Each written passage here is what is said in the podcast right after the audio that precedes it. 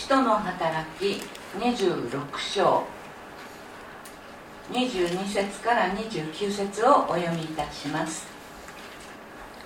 こうして私はこの日に至るまで神の助けを受け固く立って小さいものにも大きいものにも証しをしているのです。そして預言者たちやモーセが後に起こるはずだと語ったこと以外は何も話しませんでした。すなわちキリストは苦しみを受けること。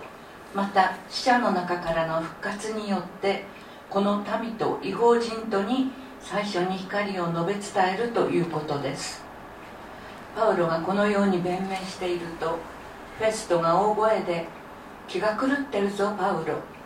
白学があなたの気を狂わせているの。狂わせている」と言った。するとパウロは次のように言った。フェスト閣下気は狂っておりません。私は真面目な真理の言葉を話しています。王はこれらのことをよく知っておられるので王に対して私は率直に申し上げているのです。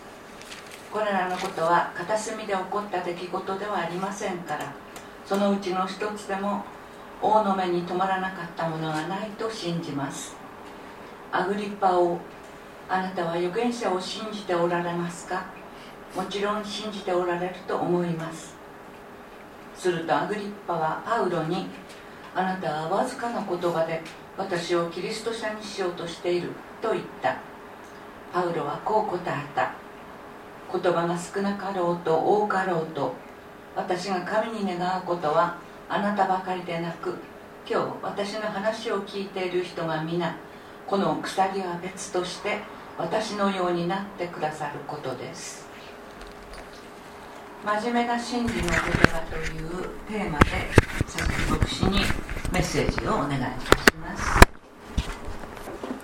はい皆さんハッピーイースターですね。ハッピーイースターイエス様はあ死からよみがえられましたね。本当に、えー、私たちの希望です。本当に。えー、今日は真面目な真理の言葉ということですね。お話ししたいと思います。先ほどの、えーと、使徒の働きの、えー、今日読んだところですね。そこにもありましたね。真面目な真理の言葉ということがありました。であの今日のですね、えー、子供礼拝のメッセージを聞きまして本当にあの、えーと、球根があ土の中で寒い冬を、えー、我慢しないと花を咲かせることができないんだっていうこの、えー、真実を知ってですねああすごいなと思いましたね。私たちも同じですよね。本当にあの冬のような厳しいところを通らされることありますけれどもしかしその後にですね私たちはですね花を咲かせるんですね。今まで皆さんもですねあのもうたくさんたくさん花を咲かせてきたと思うんですけども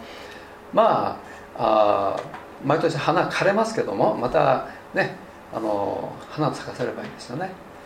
え、まあ、その可能性を私たち一人一人もこう、えー、持ってるんですね。本当に感謝なことだと思います。はいえっ、とですね今日はあの使徒の働きのところを読んでいただきました。で使徒の働きの著者ですね。皆さん知ってますよね？誰が使徒の働き書いたか。知ってますよね？はい。どなたでもあ知ってますよね。あのルカの福音書と同じ人ですよね。ね。あのルカの福音書と同じ著者というふうに言われてます。人のあたりですね。で出だしも大体似てるんですよね。であのテオピロっていう人に宛てられた手紙というふうにとして書かれています。まあ私は単純に単純あの、まあ、単純ですのでですのでそこに書かれてある通りのことを私は信じます。テオピロという人物にですね当てられたということが分かると思います。えっと、そしてルカはですね、まあ、お医者さんだってことを皆さん知ってますよね。お医者さんだった。でルカはですねユダヤ人じゃなかったんですよね。ねユダヤ人じゃなくてあの聖書の中では珍しいですよね。ユダヤ人でない人が書いたものがあ聖書の中に入ってるっていうのは非常にむあの珍しい。あのルカはシリア人ですね。シリア人。今もシリアっていう国ありますけども、えー、そのそこのそのアンテオ家まあアンテオ家は今あのあれですね、えー、アンテオ家は今トルコの領土になってますよね。シリアこの時代はあれですかね。あの、まあ、ローマ帝国の、えー、支配地だったと思うんですけども、え、アンテオ家出身のシリア人医師だっていうふうに言われています。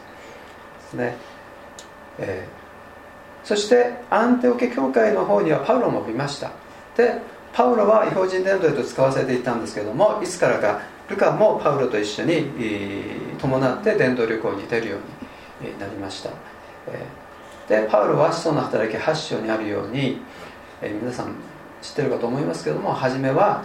クリスチャンを迫害したんですね。パウロという人はですねパウロという人は新約聖書の、えー、手紙の非常に多くの部分を、えー、書いてますよね。そんな人がですね前はクリスチャンを迫害してたんですね。迫害。時にはクリスチャンをですね殺すほどまでにですねキリストをですね敵対していました。けれども奇跡的に復活のキリストに出会ってイエス・キリストを救い主として信じるようになりました。その後違法人伝道の使徒としてですね建てられて現在のトルコまたはギリシャあそちらの方にそちらの方に使わされて、えー、そして福音を述べ伝えて、えー、いたんですね。ところが今日読んだところに書いてありますけれどもパウロは捕らえられてしまって裁判のためにカイザリアっていうところからローマの方に、えー、連れて行かれようとしていました。その時のことが今日の、えー、聖書箇所に書かれてありました。で、えー、22節から23節ですね。22節から23節のところを見るとですねパウロは神の助けを受けて世の中のあらゆる階層の人々、えー、金持ちの人も貧しい人もまた知恵のある人もそうでない人も、えー、差別することなくですねあらゆる人々にですね、えー、イエス様の救いのことをですね述べ伝えていったんですね。そしてパウロが語ったことの中心は、まあ、今言いましたけどもいつもイエス・キリスト。それ以外のことを話さなかったというふうにパウロ言ってます、まあ、パウロはですね当時の最もですね優れた教育を教育を受けた知識知識人だっていうふうに言われているようですけどもパウロが語ったことはそういう知識をですね、えー、こうなんなんでしょうね。ひけらかすとかそういうんじゃなくってただイエス・キリストのことだけパウロは語ったというふうに言ってます、えー、そしてパウロはキリストのことをですね旧約聖書の預言書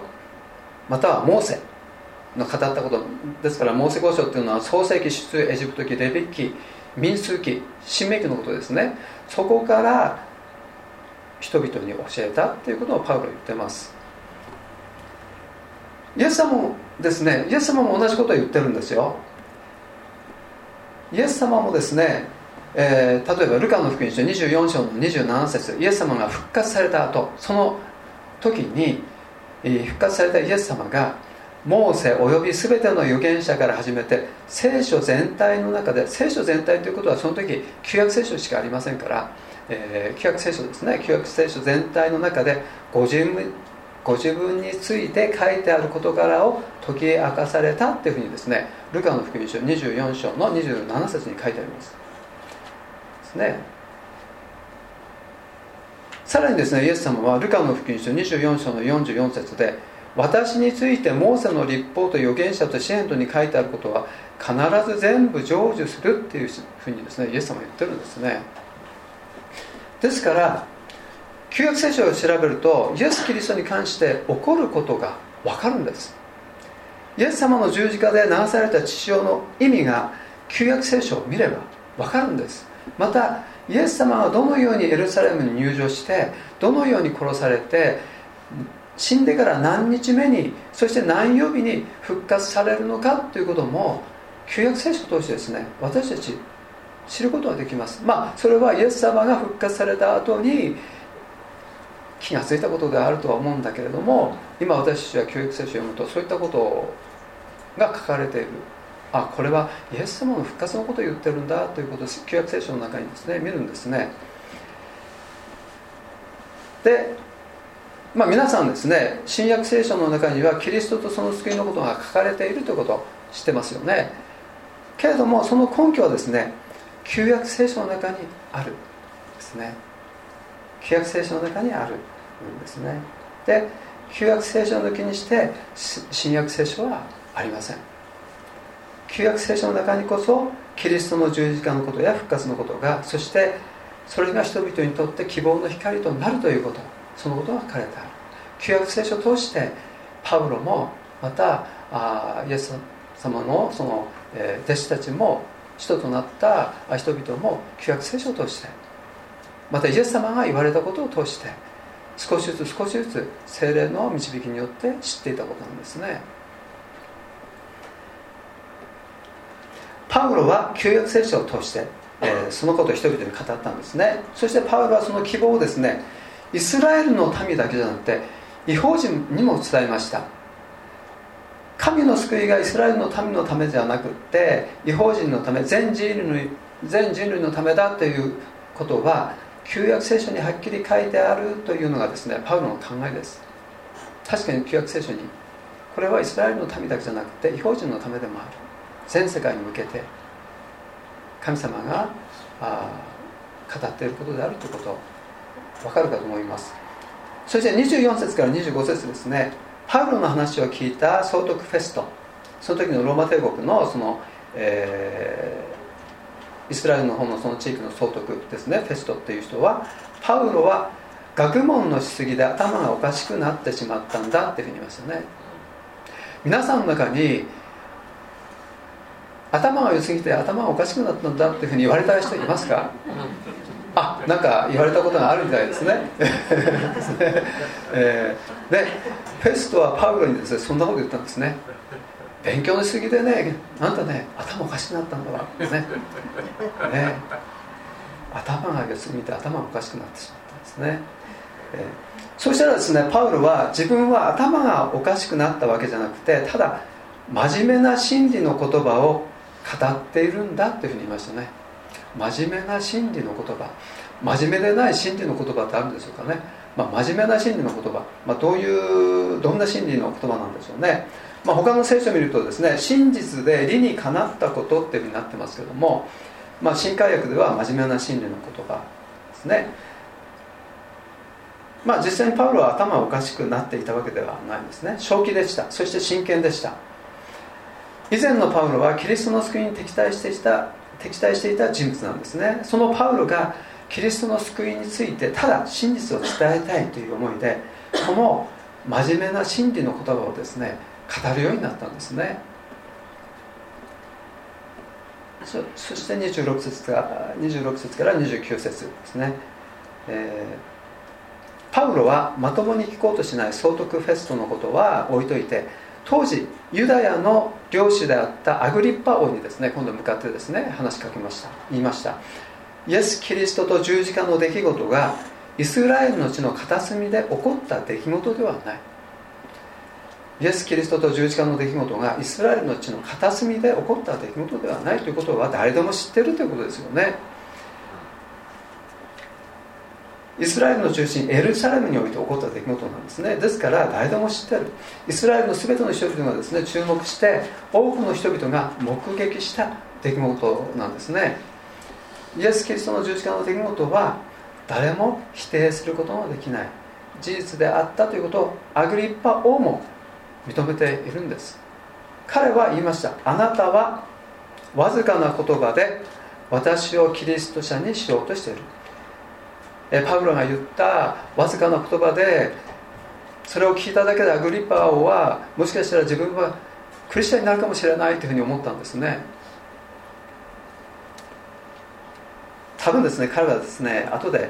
イエス様を信じたんじゃないかなというふうに思うんですよね。アグリッパをですね。そしてパウロは自分の熱い願いをそこにいた他の人にも伝えました。パウロのようにとらわれの身になる必要はないけれどもパウロの話を聞いた人々が皆イエス・キリストを信じるようにパウロはですね強く願ったんですね。このようにですね以前はキリストに敵対していたパウロがキリストを述べ伝える神の人へとですね大変身をですね遂げていたんですね、え、この中にもですね、え、そのような方がもしかしたらいるかもしれないですね。以前はですね、えキリスト教にですね敵対していたけれども今はですねイエス様のことをですね喜んでそして人々に伝えているという人がですねもしかしたらパウロのような人が人がですねいるかもしれないですね。でパウロは真面目な真理の言葉を述べ伝え続けました。イエス・キリストは死んで3日目に死者の中からよみがえったこと。イエス・キリストは死に勝利し死の力とその支配を打ち砕いてくださったこと。それまで、え死はですね人類に恐れとですねえ、失望をですね与え続けてきました。でもそれはですねもうおしまいなんですね。私たちはイエス・キリストの復活を通してもはや死を恐れる必要もなく死はですね失望ではないということを知ることができたんです。死は新しい命への途中経過。であるということなんですね。でイエス・キリストは私の主であると告白する者は誰でもイエス・キリストが死んで復活したように復活して永遠に神の御国の住人となるということをですね、えー、知りました。イエス様が再び来られる時に生きている人々は別としてですね人が復活に至るためには死というところを通過します。まああのこの喜ばしい時にですね死ということえー、多く語っていいんだろうかというふうに私は思ったんですけども今まであの12回ぐらいですね私イースターのメッセージを語ってきてえっと今回は何を語ったらいいんだろうと思ってですねあのまあちょっとあの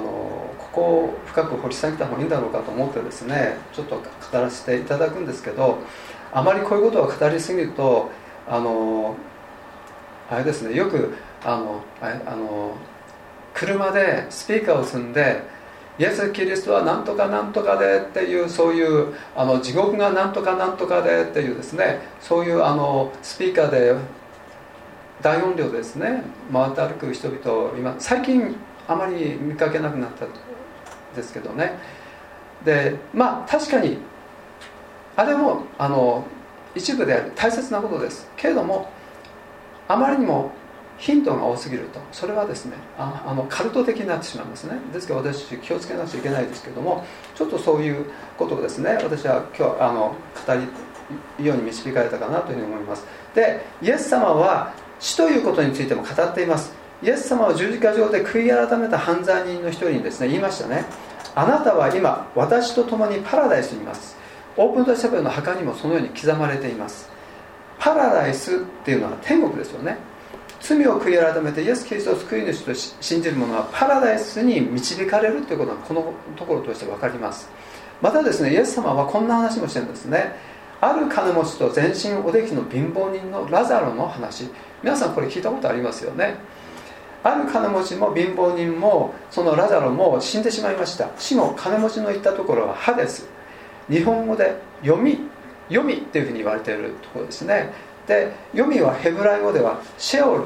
となっています。ギリシャ語ではハデス同じ意味のように使われているようですけどもそれに対してですね貧乏人ラザロが言ったところはアブラハムの懐っていうふうになっています。金持ちのいるところは苦しくてたまらないところであり貧乏人ラザロがいるところは慰めを受けるところであった。ようなんですね。その箇所を読む限り。でもここは多分パラダイスとは違っていたんじゃないかなというふうに思います。2人がいる場所の間には大きな淵まあ大きな溝なんでしょうかねがありあったというふうになってますよね。ですからお互いに、えー、そこを越えて行ったり来たりはできないということです。またイエス様はですね黙示録の1章18節でこのように言ってますね。私は死んだが見よいつまでも生きている。また死とハデスの鍵を持っている。死とハデスの鍵を持っている。死とハデスの鍵を持っているっていうのはどういうことなんでしょうね。死とハデスに鍵があるとしたらその鍵を使って自由に開けたり閉じたりすることができるということです。でイエス様はその鍵の所有者なんですね。イエス様にはその鍵を使って自由に開けたり閉じたりする権威があるということです。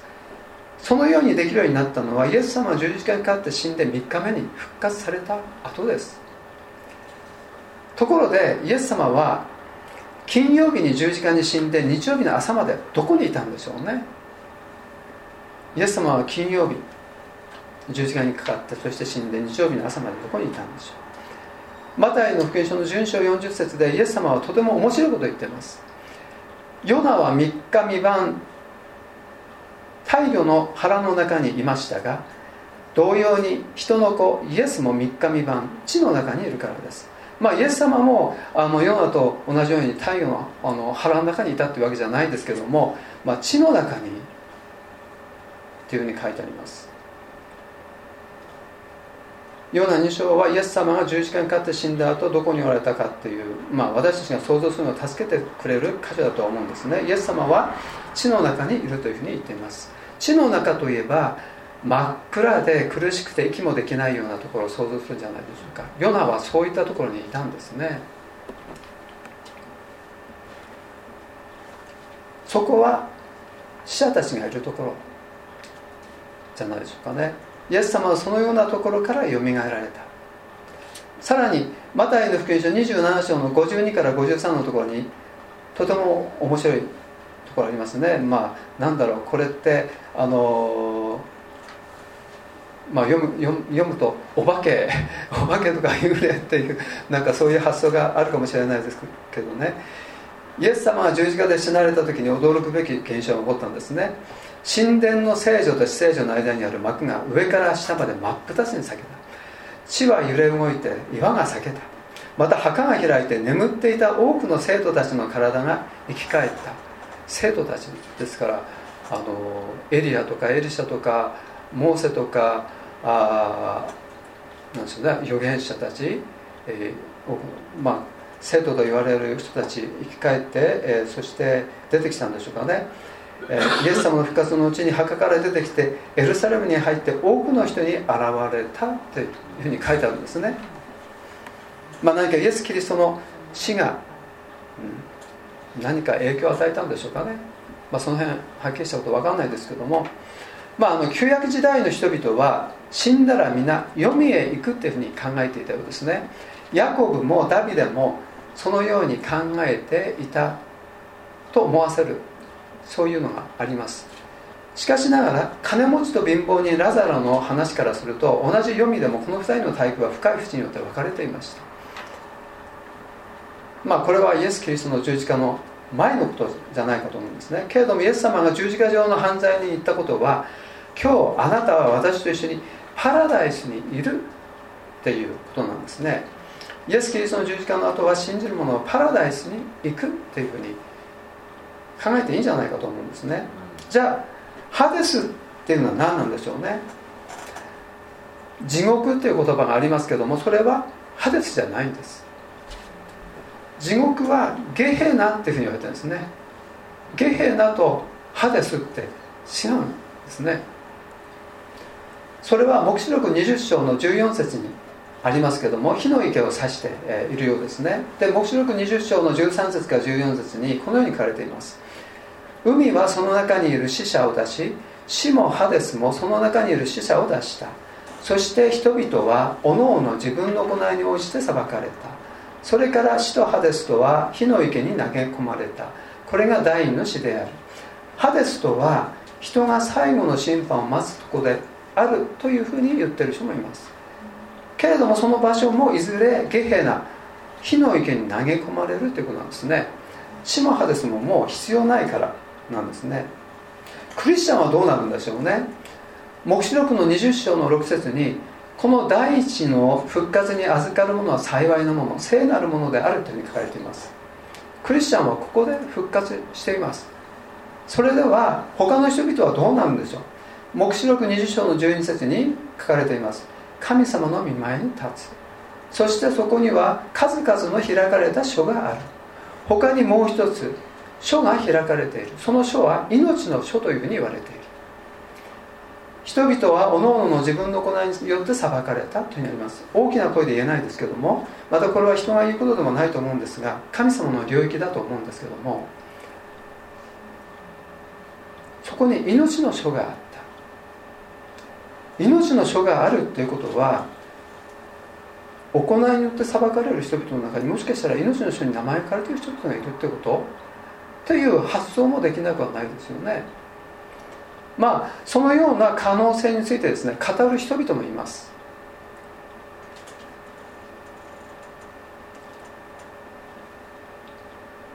あのあれなんですね。あのとてもですねあの聖書に書いてある通りのことをですね語ることが非常に難しい時あるんですね実際に。であれなんですねあの私は神様はですね本当に愛の方だと思います。最後の最後まで私は神様に望みを持っていいというふうに思ってます。神様はあの本当に正しい判断。まあ裁きっていうのは必ずしもあの何ですか罪に定めるということじゃないですからね。裁きっていうのはいいのか悪いのかを判断する場ですから。裁くということは別に何でしょう。怖いそういう否定的なそういう感情を持つ必要はないんですよね。であの、まあ、そういう可能性について語る人々もいますね。ただはっきりしたことはわからないわけです。灰色の領域。はっきりしたことは分かんないわけですよね。聖書に結構ありますそういうところ。灰色の灰色の領域。グレーゾーンというんですか？はっきり分かんないこと。あります。ですから私たちはそういったことについてははっきりしたことは言えません。ただ私たちが神様から預かっている言葉として明確なことはイエス・キリストの他に救いの名はないということですね。イエス・キリストを救いとして信じるということ。これが確実なことです。しかし灰色の領域もはっきりと否定することはできません。それは神様にあの任せるところだと私は思います。まあ、こんなこんなことですねばっかり話してるとですね本当にカルトというふうに思われてしまうかもしれないですね。カルトっていうのは人にあの恐怖を与えて、えー、怯えさせてそして信じさせる信じさせるっていうかねそういうところがありますから。でもですね誠の命がかかっているということで人は肉の命をですね大切に思います。それは当然なんですけどもけども人間にとって何ですか永遠の命霊的な命っていうのはもっと重要でえあるというふうに聖書は言っています。一時的なものはあ目に見えるものは一時的だけれども目に見えないものは永遠に続くからですというふうにあの今日の子ども礼拝のあの聖書の言葉にありました。神の愛は救いを導くために時にはですね厳しいと感じることを与えたりまたはあえて行うことがあるんじゃないかなというふうに私は思います。時には危機感を持って対応することが神の愛を全うすることになるんじゃないかなというふうに私は思います。イエス・キリストは、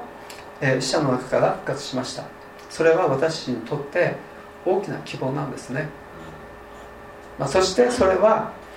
パウロが言うように真面目なあ真理な言葉であるということなんですね。でそれでは、えー、お祈りしたいと思います。天のお父様えこのような新型コロナウイルスの感染拡大の脅威にある中に